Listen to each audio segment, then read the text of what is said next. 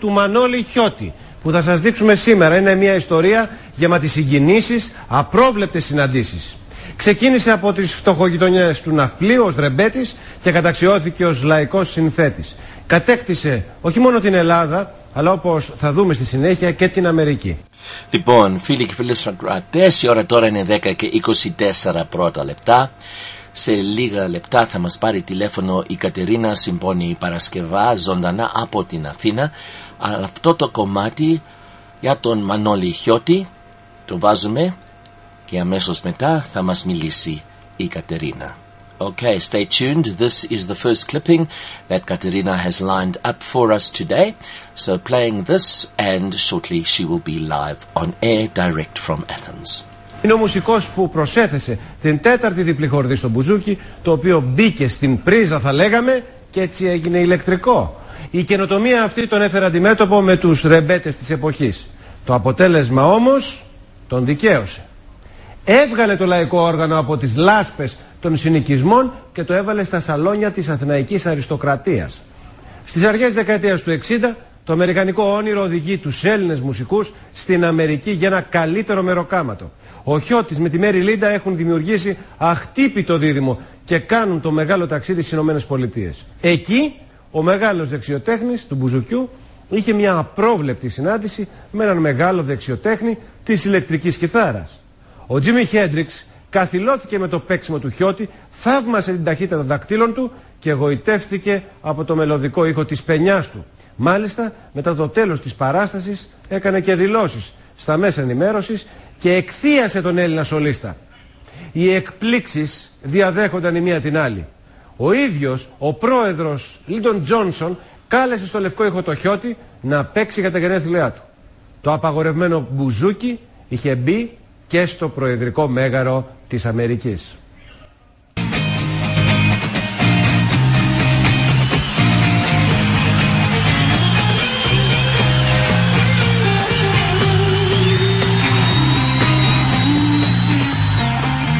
Νέα Υόρκη 1965. Ο Τζίμι Χέντριξ είναι διάσημος για την επιδεξιότητα και την ταχύτητα με την οποία σολάρει στην κιθάρα. Τα δάχτυλά του τρέχουν με απίστευτη δεξιοτεχνία πάνω στα τάστα.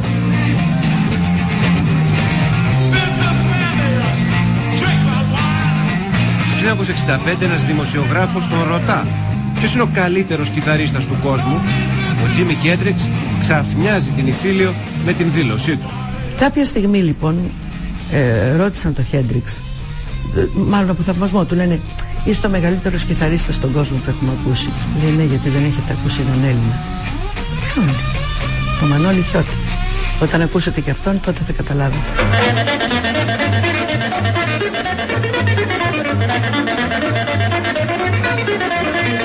Πολλοί αναρωτήθηκαν ποιος είναι αυτός ο Χιώτης; Και πώς τον γνώριζε ο Χέντριξ; Ο Χέντριξ είχε έρθει αρκετές φορές και άγουγε στο Eighth Avenue το Χιώτη και εμένα βέβαια φλαγούν το χέρι, τα και εμένα, αλλά εκείνον τον ενδιαφέρε πιο πολύ η κιθάρα και το μπουζούκι. Και τον θαύμαζε. Ο Τζίμι Χέντριξ θαύμαζε το Χιώτη για την δεξιοτεχνία του και μίλαγε με τις ώρες μαζί του για τη μουσική. Ερχόταν σαν πελάτης. Γιατί είχε ακούσει την, για το Χιώτη ότι παίζει πολύ ωραία και ερχόταν να τον ακούσει. Ερχόταν και το ψάχνε την κιθάρα, ερχόταν στο πάλκο πάνω την ώρα που παίζαμε και τον κοίταζε, του έλεγε γιατί αυτό εκεί και γιατί αυτά. Τον ρώταγε πράγματα.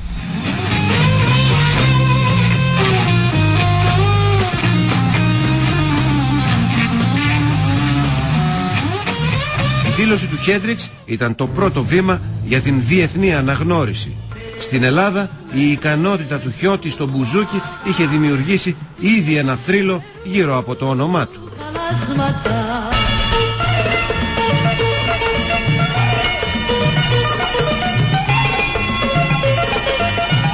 Η ιδιαιτερότητά του ήταν ότι ήταν ε, πολύ γρήγορος, γρήγορος και καθαρός. Γιατί είναι πολύ σημαντικό στους ε, μπουζουξίδες να μπορούν να παίζουν γρήγορα και καθαρά να μην τους φεύγουν δηλαδή φάλτσες νότες.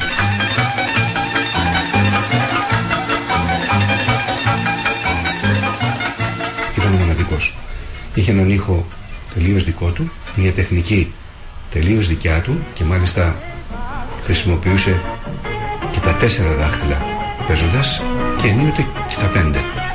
Πράγμα που οι υπόλοιποι μπουζουξίδες της εποχής α, δεν το είχαν. Ήταν δηλαδή μοναδικός σε αυτό ο Μανώλης. Επέβαλε πάρα πολλά ε, πράγματα στο μπουζούκι, καθιέρωσε μάλλον, ε, δεξιοτεχνικά, ταξίμια, ιδιαίτερα πράγματα που δηλαδή δίναν τη σφραγίδα του. Το τραγούδι τα δευτερόλεπτα ήταν ο πονοκέφαλος όλων των μπουζουξίδων. Του λέω Μανώλη, ποιος θα το παίξει αυτό το πράγμα. Μου λέει αυτό το γραφείο δεν το παίξει κανένας. Είχε τέτοιες, τέτοιες ιδέες περίεργες. Στην υπογράφηση πήγαμε τρεις φορές για να το παίξουμε. Τις δύο ο ίδιος το γράφει, ο ίδιος το κόλλαγε. Νευρίαζε πάνω να φύγουμε μου λέει. Το έπαιξε την τρίτη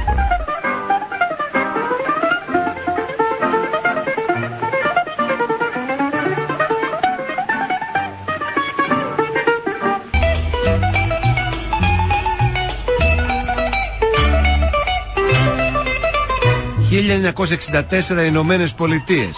Σε μια χωροεσπερίδα, ο Τζιμ Οχάρα, το δεξί χέρι του Αμερικανού Προέδρου Τζόνσον, ακούει το Χιώτη και τη Λίντα. Εγώ ήμουν πολύ πολιτική γιατί το μαγαζί είχε κάποια connections με το και γνωρίσαμε πολύ κόσμο εκεί. Και λέει θα θέλατε να έρθετε να τραγουδήσετε για τον πρόεδρο; Ποιος δεν θα ήθελε και ποιος δεν θα, θα λέγει όχι. Και έτσι μετά από λίγο καιρό λάβαμε ένα τηλεφώνημα από τον Οχάρ και πήγαμε. Το πάλε ποτέ απαγορευμένο μπουζούκι, το περιθωριακό όργανο των απόκληρων, βρίσκεται από τα καταγόγια των λιμανιών στα σαλόνια του Λευκού Οίκου και ο Χιώτης παίζει τις πενιές του στα γενέθλια του Αμερικανού Προέδρου. Θαυμάζανε τον μπαζούκα, το μπουζούκι, τι είναι αυτό το όργανο, γιατί ήταν άγνωστο. Την εποχή εκεί είναι άγνωστο για αυτούς. Τους φόρεσε ο Χιώτης, όχι ρε μπαζούκα, μπουζούκι.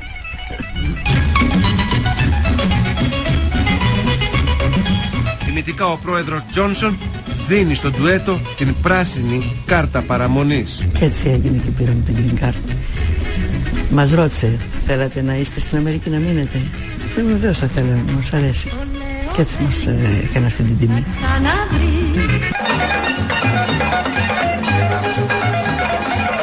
Η ιδέα του είχε μπει στην κατοχή. Τότε είδε για πρώτη φορά ηλεκτρική κιθάρα. Και μάλιστα είχε δει έναν Ιταλό που έπαιζε μια, Ιταλ, μια ηλεκτρική κιθάρα και ήταν ο πρώτος που προσπάθησε να φτιάξει μαγνήτη για το μπουζούκι. Το κάνει ηλεκτρικό το μπουζούκι. Το πρώτο ηλεκτρικό μπουζούκι ήταν χειροποίητο.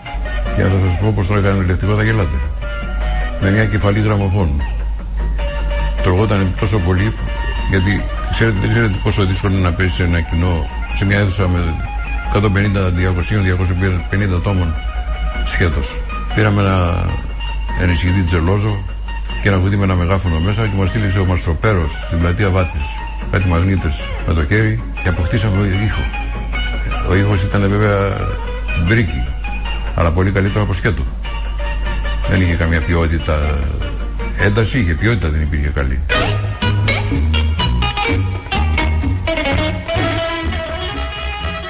Όπως είδαμε το εγκόμιο Χέντριξ δεν είναι ένας μύθος αλλά μια γοητευτική ιστορία που η σεμνότητα του Χιώτη δεν την άφησε να γίνει ιδιαίτερα γνωστή. Οι απρόβλεπτες συναντήσεις όμως για τον κορυφαίο σολίστα ήταν μέρος της ζωής του. Καλοκαίρι του 61 κλήθηκε να παίξει για δύο διάσημα ζευγάρια. Ο Νάσης Κάλλας και Ρενιέ Γκρέις Κέλλη του Μονακό. Οι Θοδωράκης και Χιώτης θα ξανασυναντηθούν 7 χρόνια μετά όταν ο Μίκης βρίσκεται κρατούμενος στις φυλακές του Οροπού από τη Χούντα. Η μαρτυρία του είναι συγκλονιστική. Μία μέρα νομίζω ήταν Φλεβάρης, Μάρτης του 70 ε, όλο στο στρατόπεδο είμαστε μέσα, κοιμόμαστε όλοι. Και κάποιος φρουρός, γιατί εδώ υπήρχαν οι πύργοι άκουσε ένα τραγούδι δικό μου. Και με ξύπνησε, μου λέει κύριε Μίκη λέει κάποιοι τραγουδάνε δικά σας τραγούδια Βγήκα λοιπόν και ήρθα εδώ. Φύσαγε λίγος αέρας και με, το, με τον αέρα ερχόταν το ροδόσταμο. Ήταν μια παρέα, τρει-τέσσερι άντρε, μια γυναίκα και βάδιζαν αργά στο μόλ. Εγώ γνώρισα τη, από το ύφος που τραγουδούσε μου ήρθε το είναι χιώτη. Κατάλαβα την θεά, δεν ήμουν βέβαιος. Αυτοί όμως βάδιζαν με έναν τρόπο επίσημο θα λέω. Αργά, ή ερωτελεστικά έβλεπαν προς εμάς και προχωρούσαν. Σιγά σιγά άρχισαν να ξυπνούν και οι άλλοι κρατούμενοι και γέμισε εδώ όλο το, το σειρματόπλεγμα από τους κρατούμενους. Και έφυγε και ένας ονοματάρχης από το διοικητήριο και πήγε εκεί. Είδαμε ότι μιλούσαν μαζί δεν τον έπιασαν το γιώτη και τον άφησαν. Φύγαμε εμείς.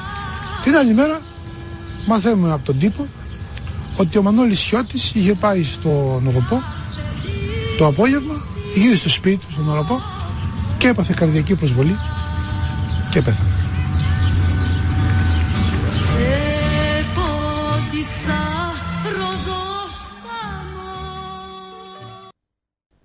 Λοιπόν, φίλοι και φίλοι ακροατές, υπέροχο κομμάτι εκεί, ο Μανώλης Χιώτης and Jimi Hendrix και στη γραμμή όπως είπαμε και όπως συνήθως η Κατερίνα Συμπονή Παρασκευά. Καλημέρα Αθήνα. Καλημέρα Ρένο μου.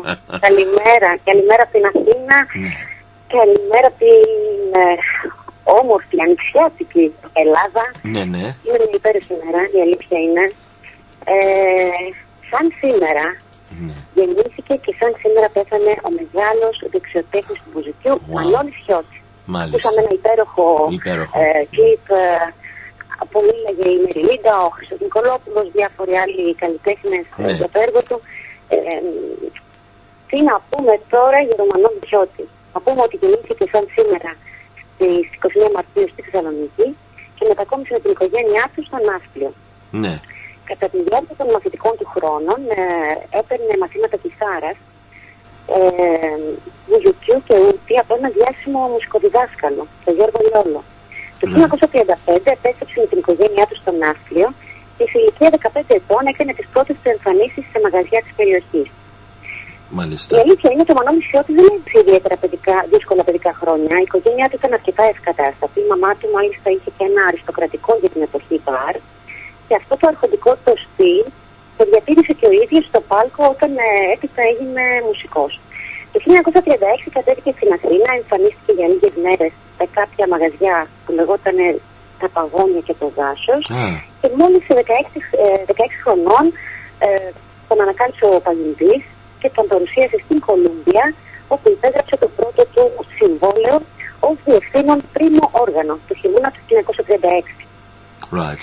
Τα επόμενα χρόνια ε, φωνογράφηση, γιατί τότε δεν υπήρχαν ακόμα τα LP, Ναι. ε, κάποια τραγούδια όπως το «Γιατί δεν, με- γιατί δεν λες το ναι» σε εκτέλεση του Στράτου Παγιντή, το «Νυχτερίδα» και «Με έχεις μαγεύσει». Μμ, Μετά την απελευθέρωση, ο Γιώτης χρησιμοποίησε για πρώτη φορά την, ενι- έναν ενι- ενισχυτή. Μάλιστα, είχα ακούσει Ναι. από ένα άλλο βιντεάκι που παρακολουθεί στο αρένα μου Ναι. πώς κάνανε αυτή την πατέντα να κάνουν το μπουζούκι ηλεκτρικό. Ακόμα και αυτό ε, είναι και καινοτομία του Μανώλη Τσιώτη.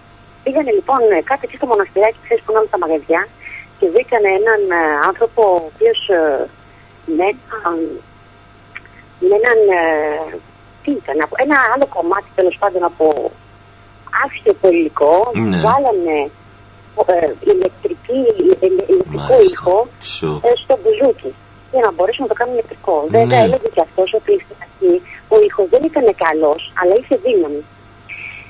Right. Οπότε το 1946 λοιπόν ε, κα- ε, γράφει, ηχογραφεί το Παστρατέμπο και αυτό το τραγούδι έκανε τέτοια μεγάλη επιτυχία που τον έκανε πολύ γνωστό.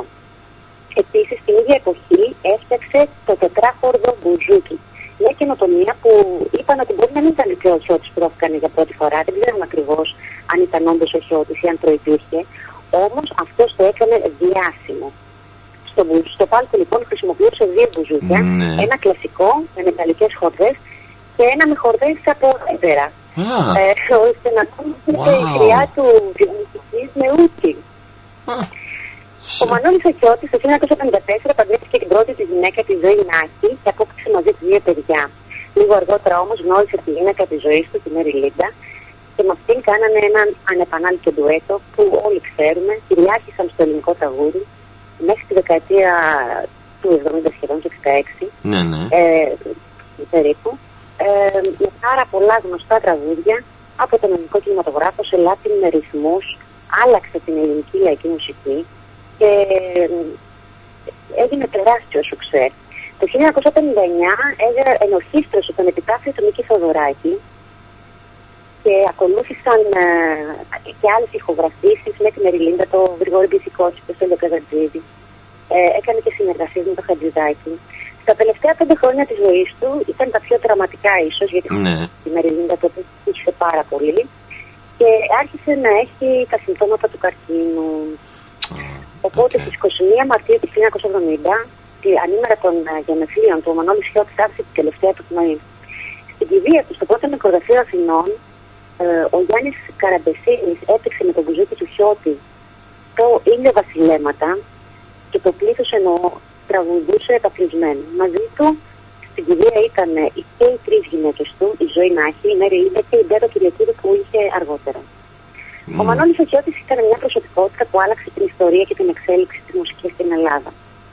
Ποιο; Έκανε αποδεκτό τον μπουζούκι σε όλη την Ελλάδα, μιας και μέχρι τότε ήταν απαγορευμένος και το χαρακτηρίζαν ως υπερβολικά λαϊκό όργανο. Αλλά έγινε και γνωστός στον υπόλοιπο κόσμο. Όπως ακούσαμε και από το κλιπάκι, έφτασε Ναι. μέχρι και το λευκό οίκο. της Αμερικής. Ναι, ναι. Σου. Ένας υπέροχος, υπέροχος άνθρωπος. Υπάρχουν πάρα πολλά βίντεο ε, στο YouTube. Αν κάποιος θέλει να κάτσει να ασχοληθεί, αν έπρεπε να κάνουμε πρόγραμμα για το χιότι, τουλάχιστον δύο ώρες δεν μας φτάνουν. Ναι, ναι. Είναι πάρα πολλά τα τραγούδια, είναι πάρα πολλέ αναμνήσει ε, μουσικών ε, που συνεργάστηκαν μαζί τους και έχουν να πούνε πράγματα. Αυτό είναι το Μανώλη Τσιώτη, ρε εννοώ. Μάλιστα. Να ακούς, είμαι χαρούμενη σήμερα, ε, είμαι Ναι, χαρούμενη. ναι, ναι, ναι. Ε, Ακούω, ακούω. πρέπει, πρέπει. Otherwise δεν ξέρω τι θα πάθουμε. Όχι, δεν θα πάθουμε τίποτα. Ο, αν προσέχουμε όλοι, άκουσέ με. Αν Ναι. προσέχουμε όλοι, Ναι. δεν πανικοκλειοβαλόμαστε και κάνουμε αυτά που πρέπει να κάνουμε τα σωστά, δηλαδή καλή απολύμανση και καλή καθαριότητα και μένουμε μακριά από το πλήθος. Δεν πηγαίνουμε σε κέντρα εμπορικά, δεν πηγαίνουμε σε μέρη που έχει πολύ κόσμο και μένουμε σπίτι μας γενικώ. Ε, όλα καλά θα πάνε. Μάλιστα. Ναι. Λοιπόν, συνεχίζουμε το πρόγραμμα για να πούμε ότι έχουν ανακοινωθεί τελικά ε, υποψηφιότητες των βραβείων Iris. Τα είχαμε συζητήσει, Ναι. αλλά λόγω κορονοϊού και όλα αυτά, ξέρεις τι έχει γίνει εδώ πέρα με το χαμό και όλα κλείσανε. Τι κάνανε, κάνανε live streaming. Ναι, και λόγω αυτό των είναι. προμηθευτικών μεσητικών, Αυτό είναι. ναι, ο πρόεδρος της Ακαδημίας, ο, ο πρόεδρος της Ακαδημίας Γιώργος Τεντερόπουλος ανακοίνωσε ε, παρουσία συμβολογράφων τις υποψηφιότητες για το φεστιβάλ Iris και δήλωσε ότι η γιορτή της απονομής των βραβείων που ήταν προγραμματισμένα για τα μέσα του Απριλίου εννοείται ότι ακυρώνεται, αλλά η χώρα θα μπορεί ξανά να γιορτάσει. Θα Μάλιστα. γιορτάσουμε και εμείς. Υποσχέθηκε εκπλήξει σε σχέση με τις προβολές και τις βραβεύσεις των ανθρώπων που τιμούν τον ελληνικό σινεμά. Έτσι λοιπόν, οι υποψηφιότητε να σου πω ποιες είναι οι ταινίες τώρα. Ναι. Το Iris. Ναι. Γιατί Ό,τι και αν γίνει, τέλος πάντων θα γίνουν οι απονομές κάποια στιγμή. Πάντως έχουν βγει ψηφοφορίες και η ευτυχία, το έργο, η ευτυχία του έντου Φαρτζή προηγείται με υποψηφιότητα 13 ψήφους. Μπράβο. Το θαύμα, της- το θαύμα της θάλασσας των Σαργασών Ναι, ναι. του Σίλια Τζουμένα, ναι, έχει 12 υποψηφιότητες. Μπράβο. Ένα άλλο έργο που λέγεται Winona, ε, to Boy, έτσι λέγεται, αυτός λέγεται The Boy, και ο Απόστρατος του Μαυροειδή έχουν πέντε υποψηφιότητες στο καθένα. Μμ. Το Cosmic Candy της Ρημιός που είχαμε πει την Ναι. προηγούμενη φορά έχει τέσσερι, ναι. Ε, δεν θέλω να γίνω δυσάρεστος μια άλλη ταινία, αλλά πρέπει να μιλήσουμε. Του Γιώργου Γεωργόπουλου και το αλήτη του Μίνο Ανικολακάκη ε, έχει τρεις υποψηφιότητες. Μετά είναι και κάποιες άλλες ταινίες όπως το Ζίζοτεκ, Ολιορκία στην Οδό Λιπέρτη και η Περσεφόν που έχουν επίσης υποψηφιότητες. Ναι. Μάκαρι ταινίες που πρέπει να ψάξουμε να βρούμε που δεν έχουμε μιλήσει για αυτές. Τώρα, θα συνεχίσουμε να πούμε ότι πάνω σε αυτό το κλίμα, τέλος πάντων, ε, στο Άμστερνταμ, το οποίο ε, φιλοξενεί κάθε χρόνο φεστιβάλ ντοκιμαντέρ, ε, έχει- υπάρχει μια τεράστια συλλογή, η οποία είναι διαθέσιμη ε, online. 200 ντοκιμαντέρ μικρού και μεσαίου μήκους αυτή τη στιγμή υπάρχουν online που μπορεί ο κόσμος να δει δωρεάν από το φεστιβάλ ντοκιμαντέρ του Άμστερνταμ. Μμμ. Μμ. Πάμε να περάσουμε σε μια ταινία. Αυτή τη, αυτές τις μέρες, λίγο πριν γίνει το lockdown εδώ στην Ελλάδα και η αγόρευση τέλος πάντων α, του συνοστισμού, Ναι. ε, γύριζαν μια ταινία που λέγεται Army Baby του Γιώργου Κορδελά. Ε, η ταινία αυτή είναι μετά το, ο Γιώργος Κορδελάς είχε κάνει μια επιτυχία πριν το 2016 με την ταινία «Η Ρόζα της Δήμητρης». Ναι. Ήταν ένα δράμα. Αυτή τη φορά πιάνεται με μια τρυφερή ιστορία σε συσκευασία κρατικής κομμωδίας. Mm. Είναι κομμωδία. Είναι στο στρατόπεδο 301, στους Αγίους Αναργύρους, γίνανε τα γυρίσματα της ταινίας, λίγες μέρες πριν να αναλάβει η παραγωγή. Τους είχαν μείνει πέντε, πέντε γυρίσματα. Όμως με την εξέλιξη του κορονοϊού έπρεπε να σταματήσουμε κι αυτοί. Ναι. Η ταινία αυτή είναι ο τραγουδιστής και το επόμενο Ιαν Στρατή βρίσκεται στην πρωταγωνιστικό, πρωταγωνιστικό ρόλο ε, και κάνει τον τεμπούτο του ως ηθοποιός. Ναι. Θα ενσαρκώσει έναν στρατευμένο πατέρα, νέο πατέρα, που η ευθύνη ενός μωρού και η αναγκαστική φροντίδα του θα τον μεταμορφώσουν ολοκληρωτικά. Αχα. Ε, ο Γιάννης λοιπόν είναι ένας νεαρός ο οποίος υπηρετεί τη θητεία του στα σύνορα του έδρου. Είναι ένα λαϊκό παιδί που διαθέτει ξενιασιά και αντιμετωπίζει με μεγάλη ελαφρότητα τη ζωή. Αυτό που τον χαρακτηρίζει είναι το κυνήγι εφήμερων απολαύσεων και η ανευθυνότητα στι επιλογές του. Τα μεγάλα πάθη του είναι το ποδόσφαιρο και οι γυναίκες.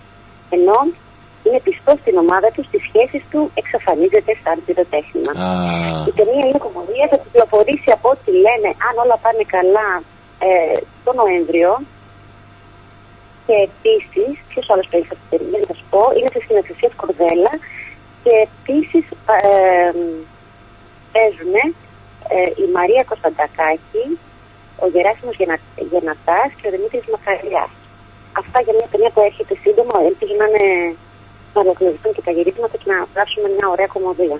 ναι. Και μια και είναι και στρατι- στρατιωτικό κατάσταση, θα ρίξουμε πολύ γέλιο. Ε, μ, τώρα, ένα άλλο πράγμα είναι το Darling Quarantine Short Film Festival. Yes. I like the title. Είναι ταινίες, Το- ναι, είναι ταινίες μικρού μήκους. Ε, είναι ταινίες μικρού μήκους. Υπεύθυνοι λοιπόν του προγράμματος στο Διεθνές Φεστιβάλ της Κάνης, στο Βερολίνο και το Λοκάρνο, Ναι. ενώνουν τις δυνάμεις, ενώνουν τις δυνάμεις τους για το project My Darling Quarantine. Ένα online φεστιβάλ μικρού μήκους ταινιών. Α, οκ. Και εκτός από προβολή ταινιών από όλο τον κόσμο, θα βοηθήσει και να συγκεντρώσουν και χρήματα υπέρ της αντιμετώπισης του κορονοϊού. Ε, το, το, το project αυτό ξεκίνησε μετά τις αναβολές των φεστιβάλ που είχαν γίνει, το φεστιβάλ Τριμπέκα, το φεστιβάλ Eurovision The Rio. Και ξεκίνησε λοιπόν τις 16 Μαρτίου και φιλοξενείται στην πλατφόρμα Talking Short. Mm. Εθνιστής του ήταν ο Ενρίκο Βανούτσι, είναι σύμβουλος του, Φε- του Φεστιβάλ Βενετίας ε, και να σου πω ε, τώρα, βλέποντας την κατάσταση είπα αυτός να εξελίσσεται καθισμένος στο σπίτι μου σε καραντίνα, σκέφτηκα την ιδέα να φτιάξουμε ένα online φεστιβάλ μικρού μήκους για το τι συμβαίνει αυτή τη στιγμή στον κόσμο και να συγκεντρώσουμε χρήματα για το σύστημα υγείας που αντιμετωπίζει η πανδημία. Το My Darling Quarantine είναι μια προσπάθεια να συνεχίσουμε να κάνουμε αυτό που κάναμε στον κόσμο της ταινίας, να επιλέξουμε και να παρουσιάσουμε υπέροχες μικρού μήκους ταινίες, καθώς την ίδια στιγμή θα συγκεντρώνουμε χρήματα για τις οργανώσεις που θα χρειαστούν ε, για την προστασία ανθρώπινων ζωών, αλλά και πολιτιστικούς οργανισμούς που έχουν πληγεί από την ακύρωση όλων των θεαμάτων σχεδόν σε όλο τον πλανήτη. Ναι. Οπότε κάθε εβδομάδα το φεστιβάλ αυτό θα παρουσιάζει ένα πρόγραμμα από 7 ταινίες και το κοινό θα μπορεί να επιλέγει στο τέλος της εβδομάδας το αγαπημένο του. Ναι. Οι δωρεές θα γίνονται στη διεύθυνση του GoFundMe. Η Α, ταινία που ξεκίνησε οκ. το φιλόδοξο πρόγραμμα είναι ελληνική. Είναι το πολυ- πολυταξιδευμένο και πολυβραβευμένο καρποστάλ από το τέλος του κόσμου του Κωνσταντίνου Αντωνόπουλου. Ναι. Ναι. Φανταστική. Μια τόσο ταιριαστή ε, παραβολή για όσα ζει ο πλανήτη αυτή τη στιγμή. Έχουμε ένα κλειπάκι, μπορεί να το βάλεις να το ακούσουμε. Ναι. Είναι, αυτό είναι The Postcards from the End of the World. Λέγεται το Ναι. κλίμα. It's very, I love this, love this title. Πάμε λοιπόν.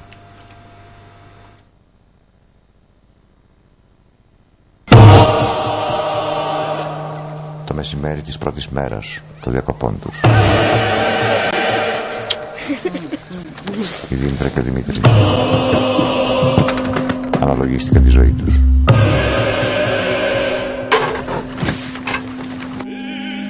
Συμπτωματικά το απόγευμα της ίδιας μέρας ο ανθρώπινος πολιτισμός τα κατέρεε.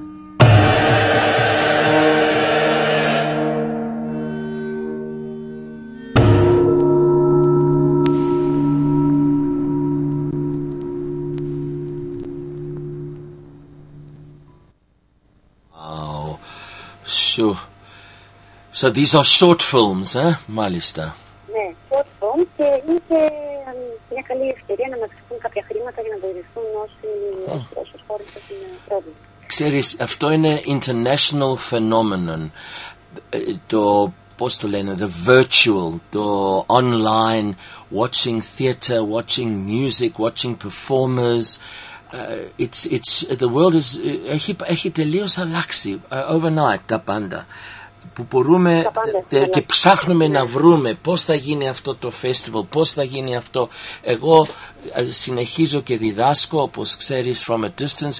Πιστεύω και, και εκεί στην Ελλάδα τα ίδια με τα σχολεία κλειστά, πανεπιστήμια κλειστά Ναι. και συνεχίζουν τα μαθήματα όμως. Ε, από, Ναι, από, ναι, ναι. Από μακριά δηλαδή, από το διαδίκτυο, από... Yeah, it's different. Ναι, Sure. online. Online, Ναι. αυτό είναι. Λοιπόν, Μιλώντας οκ. για το online, το, το φεστιβάλ του Gothenburg κάνει επίσης ε, online viewing.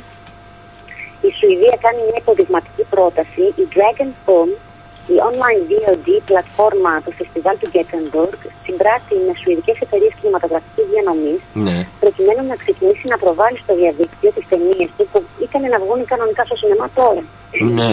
Έτσι λοιπόν αυτές τις ταινίες ε, θα μπορέσουν να έρθουν σε επαφή με το κοινό ε, έστω και αν τα σινεμά είναι κλειστά.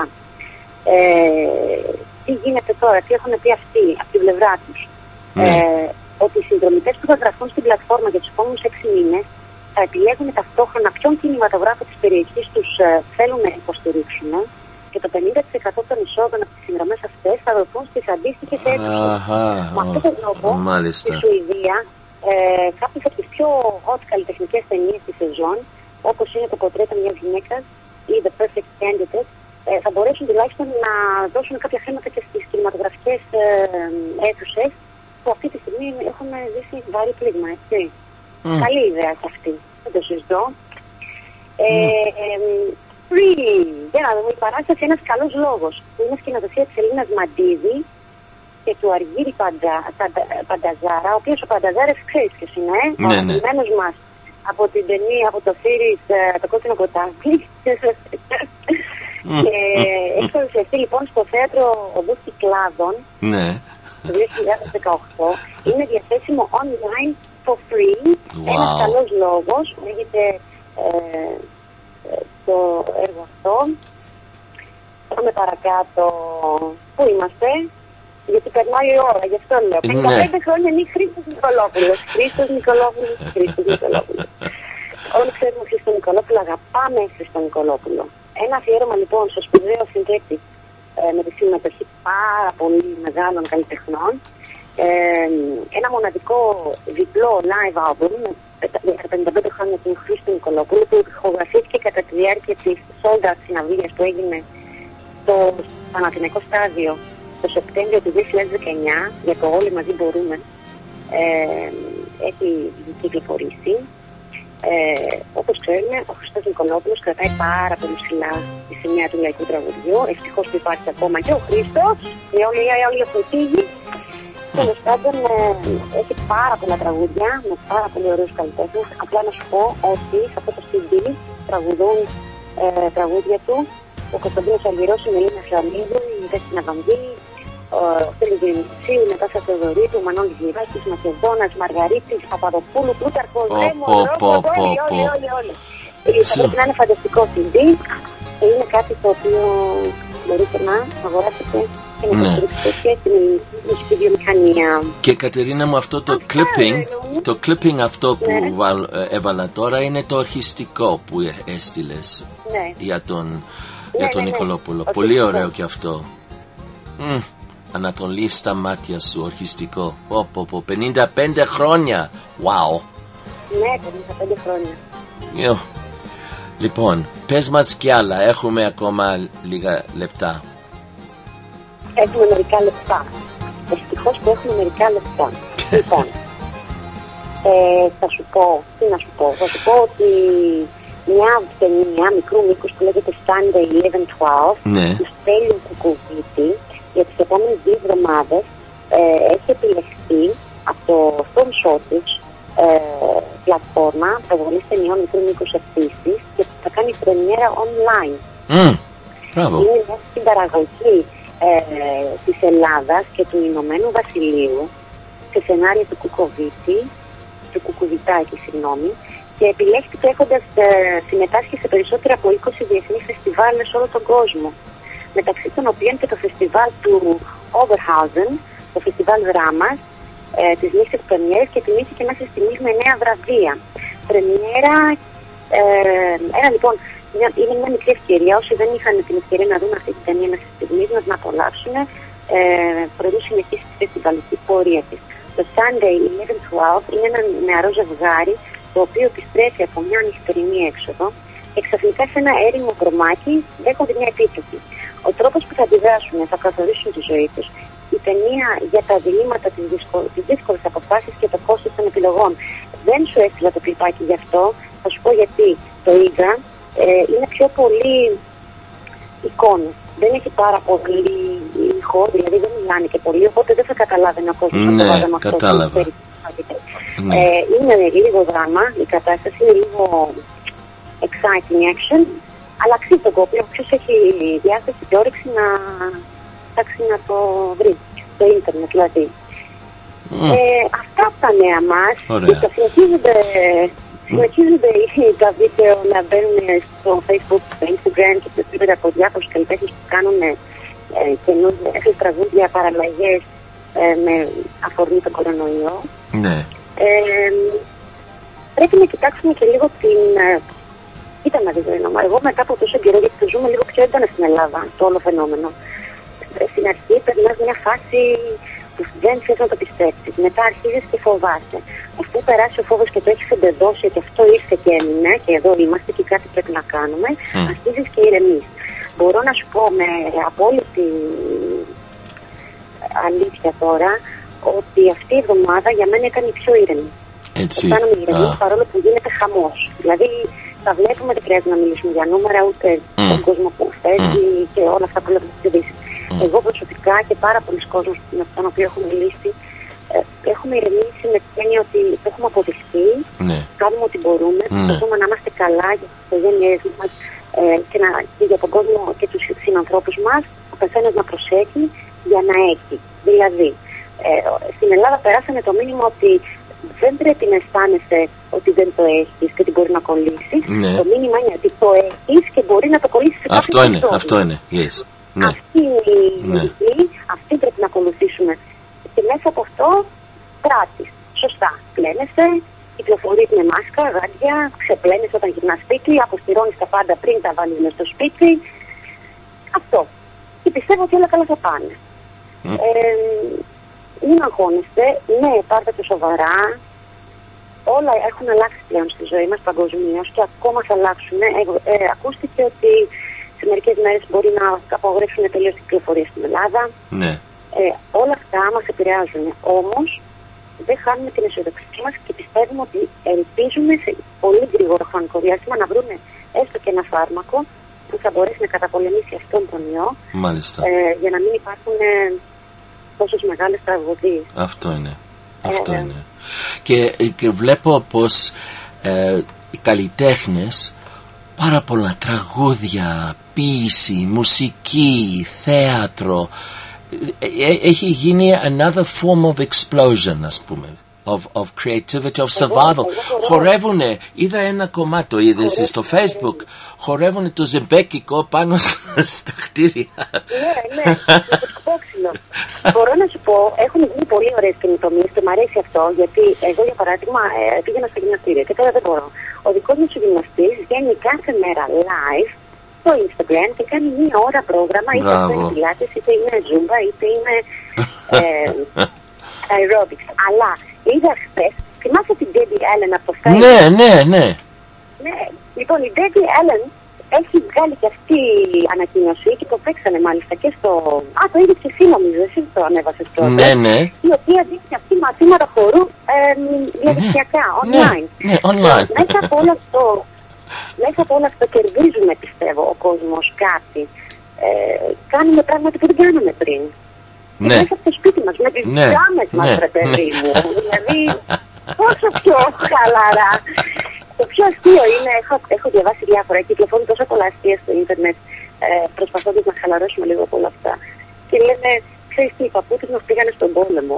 Και έπρεπε να πολεμήσουμε. Εμάς μας έχουν ζητήσει να κάτσουμε στον καναπέ μας. Αυτό είναι. Και ούτε αυτό δεν μπορούμε να κάνουμε. δηλαδή, τέλειο. Yeah. Ε, πιστεύω όμως ότι όπως η γη, γιατί αυτή τη στιγμή έχουμε διαπιστώσει ότι μέσα από όλο αυτό το κοκκούλι που έχει γίνει, η φύση αναπτύσσεται, ξαναζωντανεύει, Ναι. βγαίνουν τα ζώα, τα πουλιά, τα φυτά, οι θάλασσες καθαρίζουν, όλα αυτά που συμβαίνουν. Και εμείς, σαν άνθρωποι που είχαμε μπει σε μια μπρίζα και τρέχαμε, τρέχαμε σαν τα, Ναι, ε, ναι, σαν τα ναι. ποτήρια, ξέρεις, γύρω Το από άγχος, ναι. τη ρόγα, ξαφνικά έχουμε σταματήσει. Στην αρχή δεν ξέραμε πώς να το διαχειριστούμε. Πολύ φοβάμαι ότι θα το συνεχίσουμε αυτό το χαλαρά και μετά δεν θα μπορούμε να μπούμε σε ρυθμό. Ίσως όμως είναι και αυτό που χρειαζόμαστε κατά βάθος. Δεν ξέρω ρε να μου σκέψεις κάνω. Ναι, ακούω, ναι, Έχω μια φλιαρία σήμερα. Έχω μια φλιαρία, μιλάω, μιλάω. μάλιστα. Λοιπόν, έχουμε αυτό το κομμάτι που είναι που μας έστειλες. Δεν μένουμε σπίτι, λέει. ναι. Αυτό είναι τρελό. Ναι, ναι, ναι, ναι. Θα το βάλουμε Ναι, τώρα. ναι, Πε- ρε, να μου σας έτσι, ναι. Ναι. Ναι. Πες μας για αυτό το κομμάτι πριν να, πριν να μας αποχαιρετήσεις. Αυτό το που θα βάλουμε δεν μένουμε σπίτι. Το νέο, το νέο σποτ του Σπύρου Παπαδοπούλου. Πότε στο έστειλε αυτό, βρε. No, αυτό είναι, it's a, it's a clipping. For the ending you said, I have a funny video on how they satirize the craziness we are living here in Greece. By Lubin. Α, είναι, και αυτό είναι ένα λούμπεν, έτσι δηλαδή αστείο. Ε, μ, τώρα, τι να σου πω ρε να μου, το ξέχασα, I have no idea. Δεν θυμάμαι τι είδα, δεν θα σου πω θέματα. Ωραία, οκ. Ε, πάντως, ε, Αστείο είναι- είναι έχω βέβαια. πολλά. Έχω- Είναι αστείο, ναι, είναι, είναι αστείο και πιστεύω ότι, ναι, καλό είναι να το βάλεις για να ακούσετε και εσείς εκεί πώς ζούμε εμείς εδώ την κατάσταση. Μάλιστα. Γιατί μέσα από όλα αυτά τα σατυρικά βιντεάκια βγαίνει και μια αλήθεια. Ε, και ένα χιούμορ. Ναι. Αυτό, αυ- αυτό. Για Ok. okay. να το ακούσω κι εγώ. Βάλτε γιατί το έχω ξεχάσει κι εγώ. Ωραία. Ok. Alright. Και πάλι την άλλη εβδομάδα, Κατερίνα μου. Ευχαριστώ. Ναι, ρε μου. Σας ευχαριστώ που με έχετε κάθε εβδομάδα. Σας Ναι. εύχομαι να περνάτε καλά. Ναι, και thank να you. τα λέμε έτσι. Τιμή διαδικτυακά μας. και τηλεφωνικά. Και, και Να χαρά είστε μας. καλά. Lovely. Ωραία. Καλό Οκ. Σαββατοκύριακο. Thank you. Και stay safe που λένε. Ναι, ναι, επίσης και εσύ. Ok. Take care. Γεια Θα σου, δούμε γεια μετά. σου. Thank you. Φιλιά. Bye. Bye, Κατερίνα μου. Γεια σου. Λοιπόν, φίλοι και φίλες ακροατές, η Κατερίνα Συμπόνη Παρασκευά live from Athens. Πάμε στο Λούμπεν και αμέσως μετά θα βάλω το τραγούδι αφιέρωμα που έχω. Όχι, όχι, μην επιμένεις, θα μείνω μέσα. Εντάξει, με τόσο καλή μέρα δεν μπορεί να κάτσεις όλη την ημέρα σπίτι. Δεν μένουμε σπίτι, πόσο να μείνεις και σπίτι να μείνεις χειρότερα σε βαρέσεις μοναχούς. Μείναμε 10 ώρες στο σπίτι, πόσο να μείνουμε παραπάνω. Όσο ο ιός κυκλοφορεί έξω, εγώ θα μείνω μέσα. Δεν βλέπουμε μασκούλες και είστε κολλητά κολλητά κορίτσια. Όχι, δεν προσέχουμε. Άμα είναι να κολλήσουμε, θα κολλήσουμε. Παιδιά, τα πράγματα είναι σοβαρά. Δεν είμαστε όπως παλιά. Ήταν παραμύθια, άμα είναι να κολλήσεις, κολλάσει και τώρα που μιλάμε. Ναι, καταλαβαίνετε όμως ότι αυτό που κάνετε είναι επικίνδυνο και για τους άλλους, όχι μόνο για εσάς. Εντάξει, έλα, γεια. Τι είναι, άντα γεια ρε, άντα γεια ρε που να με τρελάνεις ρε. Κλείνουμε την πόρτα στον κορονοϊό και μένουμε σπίτι όσο περισσότερο μπορούμε. Όχι, γιατί να μείνουμε σπίτι για να μας πιάσει κατάθλιψη; Το κορονοϊό το φοβάστε. Πά, καθόλου, τίποτα, σημασία δεν. Πίναμε κανένα τσιμπουράκι και είμαστε εντάξει. Είμαι εντάξει, οκ. Αυτό τα πολεμάει όλα. Και κυρίως εσείς γιαγιάδες και παππούδες. Κοινωνήσατε, Βεβαίως, δεν φοβάστε τον κορονοϊό; καθόλου. Τι να φοβηθώ. Όταν παίρνουν το Χριστό μέσα μου, γιατί να φοβηθώ; Κλείστε τους γέρους και τις γριές στα σπίτια και πάρτε τους τα κλειδιά. Μένετε στο σπίτι και ακούστε με προσεκτικά τι θα σας πω. Σπίτι γιατί δεν μένουμε; Ε, πόσο να μείνουμε, δύο ώρες, τρεις παραπάνω δεν γίνεται. Κοιτάξτε τι γίνεται. Κοιτάξτε τι έγινε στα αντισηπτικά. Μόλις άνοιξε ο σούπερ μάρκετ εξαφανίστηκαν όλα με τη μία. Πρώτον, όχι κοινωνικότητες δεξιά-αριστερά. Να συνεχίζετε να έρχεστε στην εκκλησία. έτσι. Δουλειές, συναθρήσεις, ασπασμοί, χαιρετισμοί με ευλαβική προσοχή. Εγώ δεν είμαι ειδικός, αλλά λέω ότι όταν έχεις μια απόσταση, καλύτερα να βγαίνεις στον καθαρό αέρα από το να κάθεσαι μες στο σπίτι. Νόμιμο, έτσι. Δεύτερον, όχι babysitting στα εγγόνια. Σε ανοιχτό χώρο ήρθαμε. Νομίζω ότι εντάξει, εδώ δεν γίνεται τόσο. Να πάρει λίγο οξυγόνο και να ξαναπάμε στο σπίτι. Θα μου πείτε τώρα οι γιαγιάδες, τι όμως αυτό είναι δύσκολο. Ε, δεν είναι δύσκολο, αλλά πρέπει να γίνει. Τι να κάνουμε; Φυσικά, Πιάσα το μάντιλο και κόβω το αντίβαρο και τρώμε το χέρι που πιάνουμε στις καρέκλες. Τρίτο. Στο πρώτο σύμπτωμα βήχα ή πυρετό, μένουμε σπίτι και παίρνουμε τηλέφωνο αμέσως στο γιατρό μας.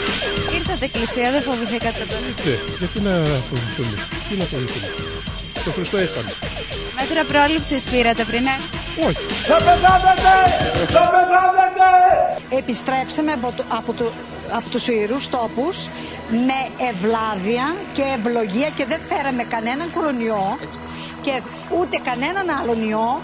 Σας φέραμε την ευλογία από το Ιερουσόπη. Μένουμε μέσα για να έχουμε όλη την υγεία μας. Μένουμε μέσα να έχουμε όλοι μας την υγεία μας. Stay home, guys. Stay home. And if you do come out to do a program on the radio station, you keep your distance, you take the precautions. Oh, interesting times. Ο Νίκος Μακρόπουλος τώρα τα έχει όλα, μείνετε συντονισμένοι, είναι εδώ το Νεσόσα. Stay tuned, we're here for you and we're looking after ourselves here at the radio station And we say stay home and stay out of the big areas and crowds. Τα ξέρετε όλα, τα ακούτε συνέχεια. Um, και πάλι μαζί σας την άλλη εβδομάδα. Αυτό το τραγούδι αφιέρωμα σε όλους εσάς που ακούτε αυτή τη στιγμή.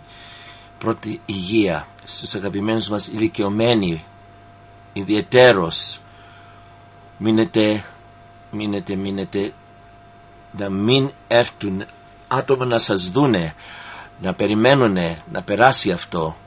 Λοιπόν, γεια σας με αγάπη και stay tuned. Cheers.